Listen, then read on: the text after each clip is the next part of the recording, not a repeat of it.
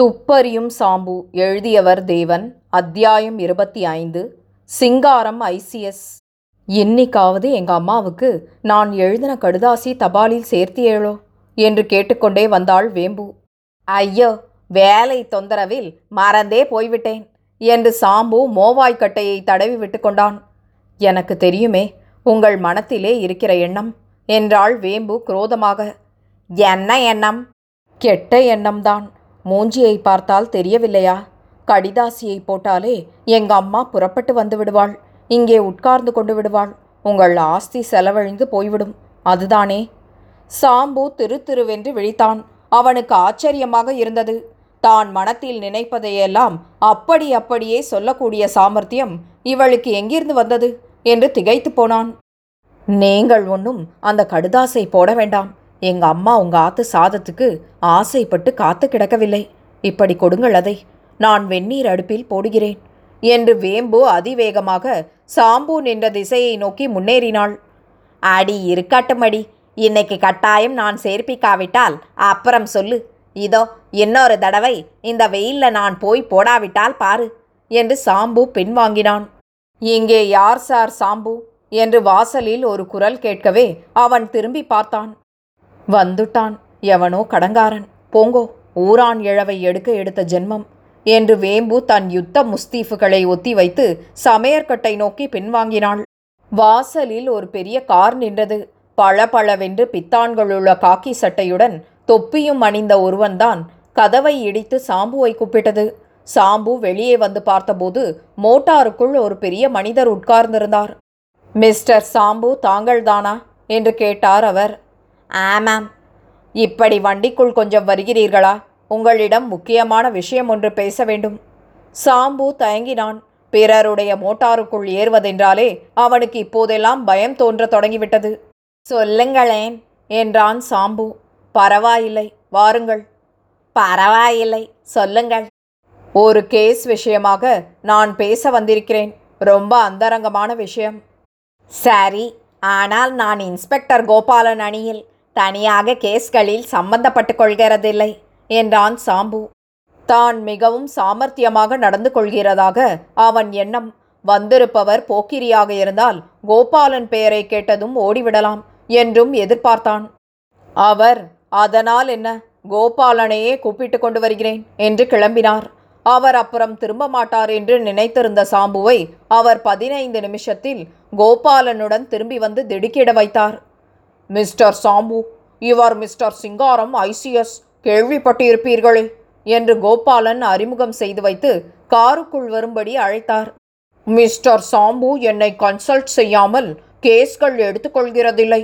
நீங்கள் வித்தியாசமாக நினைத்து கொள்ளக்கூடாது என்று அவருக்கும் சமாதானம் சொன்னார்.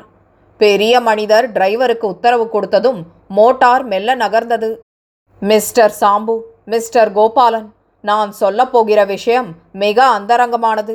என்னுடைய சொந்த கௌரவம் பாதிக்கப்படக்கூடாதென்கிற காரணத்தினாலேயே இதுவரை நான் இந்த சமாச்சாரத்தை போலீஸுக்கு அறிவிக்காமல் இருந்தேன். நாளைக்கும் அப்படி தெரிவிக்க எனக்கு இஷ்டமில்லை.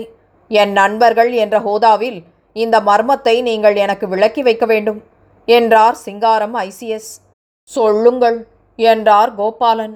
சில நாட்களாகவே எனக்கு அனாமதேய கடிதங்கள் வந்து கொண்டிருக்கின்றன. ஒவ்வொரு கடிதத்திலும் நான் அப்படி செய்தேன் என்றும் இப்படி செய்தேன் என்றும் பொய்யும் புழுகுமாக விஷயங்கள் வந்து கொண்டிருந்தன. இப்படி சொல்லிவிட்டு சிங்காரம் தமது கோட்டு பையிலிருந்து சில கடிதங்களை வெளியே எடுத்தார். மேலும் தொடர்ந்து இதோ பாருங்கள் இந்த கடிதத்தில் எழுதியிருப்பது என்னவென்றால் நீர் சினிமா நடிகை கோமதி பாயுடன் சென்ற திங்கள்கிழமை ஹோட்டலில் தங்கியது உண்டா? சிறிது காலமாகவே உம்மை நான் கவனித்து வருகிறேன்.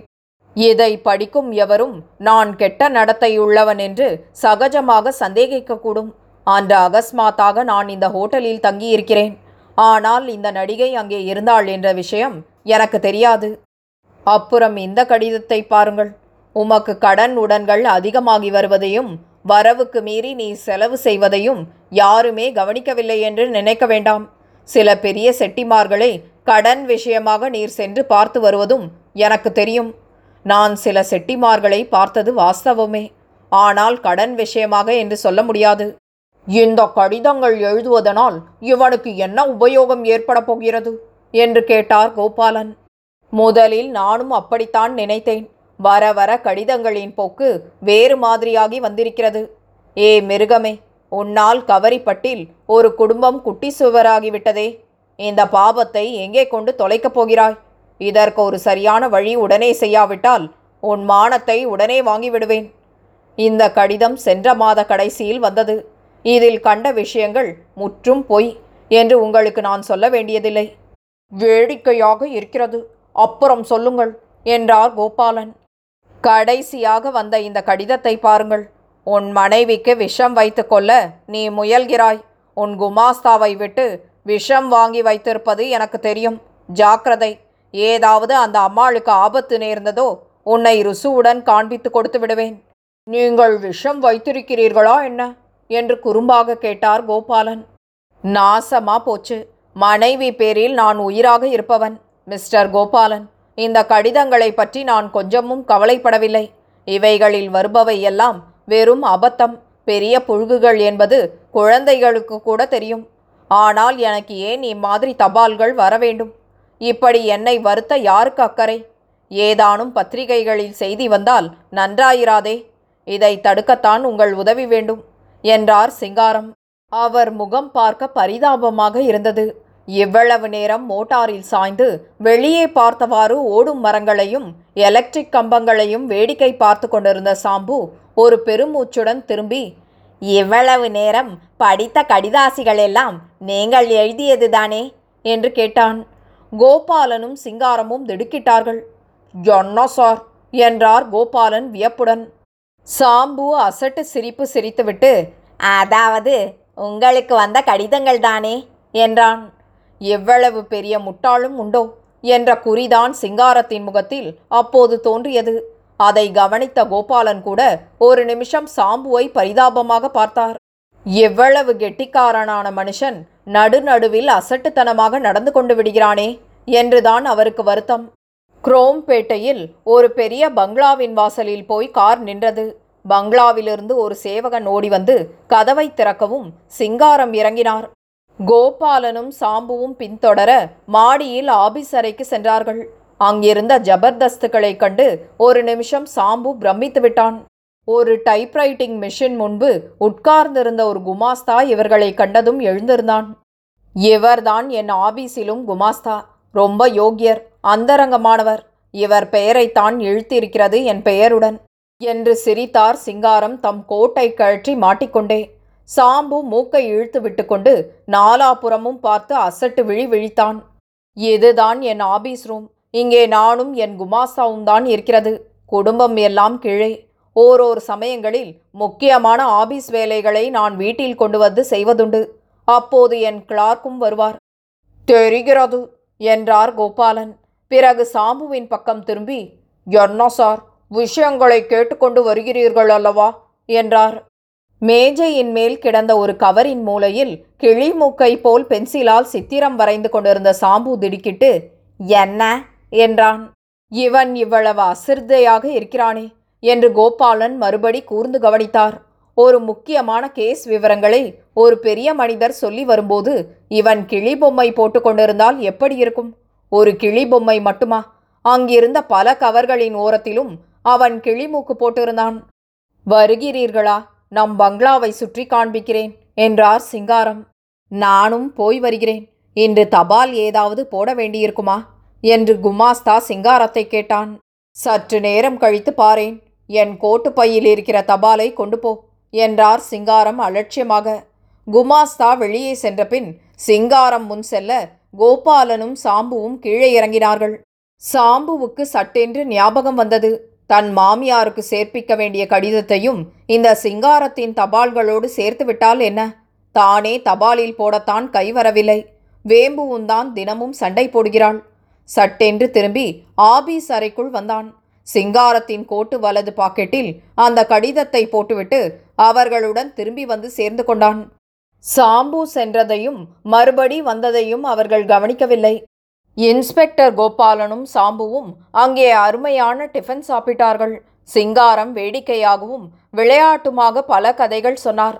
இந்த மாதிரி கடிதங்கள் வருகிறது கூட எனக்கு வேடிக்கையாக இருக்கிறது. ஆனால் நான் பேசாமல் இருந்து இதற்கு இடம் கொடுத்து வந்தால் இதை ஒப்புக்கொள்கிறார் போல ஆகிவிடும் என்றார் அவர். சிங்காரத்தின் மனைவி கலகலவென்று சிரித்தாள். சுமார் இருபத்தெட்டு வயது நிரம்பியிருக்கும். அவள் வைர ஆபரணங்கள் ஏகமாய் அணிந்திருந்தாள். அவளை நிமிர்ந்து பார்க்கக்கூட சாம்புவுக்கு பயமாக இருந்தது. பெரிய துப்பறிபவர் நீங்கள் ரொம்ப சங்கோசப்படுகிறீர்களே என்று அவள் சொன்னவுடன் சாம்புவின் சங்கோசம் இன்னும் பன்மடங்கு அதிகமாகி அவன் முகம் பார்க்க சகிக்காத விகாரத்தை அடைந்தது. சுமார் அரை மணி நேரம் பேசிக்கொண்டிருந்த பின் சிங்காரம் எழுந்தார். சார் உங்களிடம் சொல்ல வேண்டியதை சொல்லிவிட்டேன். குற்றவாளியை கண்டுபிடிக்க வேண்டியது உங்கள் பொறுப்பு என்றார். சாம்பு இருக்கிறார் என்றார் கோபாலன். சாம்பு அசடு வழிய சிரிக்க முயன்று அது பலிக்காமல் எல்லோரையும் அழகு காட்டுகிறார் போல் முகத்தை வைத்து கொண்டான். மிஸ்டர் கோபாலன் இப்போதுதான் ஞாபகம் வருகிறது. இன்று தபாலுக்கு சேர வேண்டிய லெட்டர் ஒன்று இருக்கிறது. அதை கவனித்துவிட்டு ஒரு நொடியில் வருகிறேன். அதற்குள் நம் தோட்டத்தில் இருங்கள் என்று கூறி சிங்காரம் மாடிக்கு போனார். கோபாலன் சாம்புவை கூப்பிட்டு என்னையா இது? அரை தூக்கமாயிருக்கிறீரே என்றார். விஷயம் ஒன்றுமில்லை என்றான் சாம்பு. என்ன ஒன்றுமில்லை ஒரு பெரிய மனுஷனை இப்படி கேவலமாய் யாரோ ஒருத்தன் தொந்தரவு படுத்துகிறதென்றால் அதற்காக அவர் நம்மை தொந்தரவுப்படுத்துகிறதா என்றான் சாம்பு. அவனுக்கு எரிச்சல் தான் வந்தது. எனக்கு உம்ம வழியே புரியவில்லை என்றார் கோபாலன். மேற்கொண்டு அவர்கள் சம்பாஷணை நடக்க முடியாமல் என்ன புரியவில்லை? என்று கேட்டுக்கொண்டு சிங்காரம் வந்துவிட்டார். சிங்காரத்தின் மனைவியும் வந்தாள். அவள் உடம்பில் இருந்த வைரங்கள் அஸ்தமன வெயிலில் முன்னிலும் ஜுவாஜ்வல்யமாக தோன்றின. அவர் என்னவோ இந்த கடிதாசிகளைக் கண்டு பயப்படுகிறார். இதை இங்கே யார் நம்புவார்கள்? என்றாள் அவள். அப்படியில்லை. ஆரம்பத்திலேயே ஜாக்கிரதையாக இருந்துவிட்டால் என்றார் சிங்காரம். சாம்பு தலையை தடவி விட்டுக்கொண்டு மௌனம் சாதித்தான். சிங்காரம் ஹாஸ்ய சுவை நிரம்பியவராகையால் அவர் எல்லோரையும் சிரிக்க சிரிக்க வைத்தார். அவர்கள் எழுந்தபோது இருட்டிவிட்டது. சிங்காரம் தமது காரில் கொண்டு விடுவதாக சொல்லி கோட்டையும் போட்டுக்கொண்டு வந்தார். அவ்வளவு பெரிய மனிதரை சிரமப்படுத்தக்கூடாதென்று கோபாலன் சார் எங்களை தாம்பரம் ஸ்டேஷனில் விடுங்கள் போதும் என்று கேட்டுக்கொண்டார். போகும் வழியில் சிங்காரம் என்ன போங்கள் பணம் கொடுத்தாலும் பால் தயிர் கிடைக்கிறதில்லை விறகு கிடையாது. ஒரு மனுஷாள் வெளியூரிலிருந்து பட்டணம் வந்தால் பட்டினிதான் என்றார். சாம்புவுக்கு சொரேர் என்றது. அவன் மாமியாரை வர சொல்லி வேம்பு எழுதிய கடிதத்தை போட்டுவிட்டானே அவள் வந்தால் சிரமம்தானே ஒரு கால் அது இன்னும் தபாலில் சேராமல் அவர் கோட்டிலேயே இருந்தால் திரும்ப வாங்கிவிடலாமே அவரை அதை எப்படி கேட்பது? சாம்பு சிந்தித்தான். மனத்தை திடம் செய்து கொண்டான். தாம்பரம் வந்து இறங்கியதும் போய் வாருங்கள் ஞாபகம் இருக்கட்டும் என்றார் சிங்காரம். ஒரு சின்ன விஷயம் என்றான் சாம்பு. கோபாலன் புருவத்தை நெரித்து ஆச்சரியத்துடன் கவனித்தார். உங்கள் கோட்டு பையில் இருக்கும் ஒரு தபாலை கொடுத்து விடுங்கள் என்றான் சாம்பு. அவர் திடுக்கிட்டு தபாலா என் பையிலா? என்றார். ஆமாம் உங்கள் பையில்தான். இன்று தபாலில் போட எழுதினது. அநேகமாக போயிராது. கோபாலனுக்கு விழிப்பு வந்தது. சாம்பு இவ்வளவு நேரம் போட்ட வேஷம் இதற்காகத்தானோ? அவர் சிங்காரத்தை பார்த்து இருந்தால் எடுத்து கொடுங்களேன் என்றார். சிங்காரம் பையில் கைவிட்டு எடுத்தார். அதில் ஒரு கவர் இருந்தது. அதை வெடுக்கென்று பிடுங்கினார் கோபாலன். கவரின் மேல் விலாசம் சிங்காரத்தினுடையதுதான். அதன் மூலையில் சாம்பு போட்ட கிளிமூக்கு பொம்மையும் இருந்தது. ஒரே நிமிஷத்தில் கோபாலனுக்கு உண்மை புலனாயிற்று. இந்த பெரிய மனிதர் தமக்கு தாமே லெட்டர் போட்டுக்கொள்கிறார் என்று யூகித்து விட்டார் இதை ஊர்ஜிதம் செய்வதற்காகத்தானா? சாம்பு கவரில் முன்கூட்டி பொம்மை போட்டுக்கொண்டிருந்தான். சிங்காரம் திகைத்தார். எனக்கே ஆச்சரியமாக இருக்கிறது என்றார்.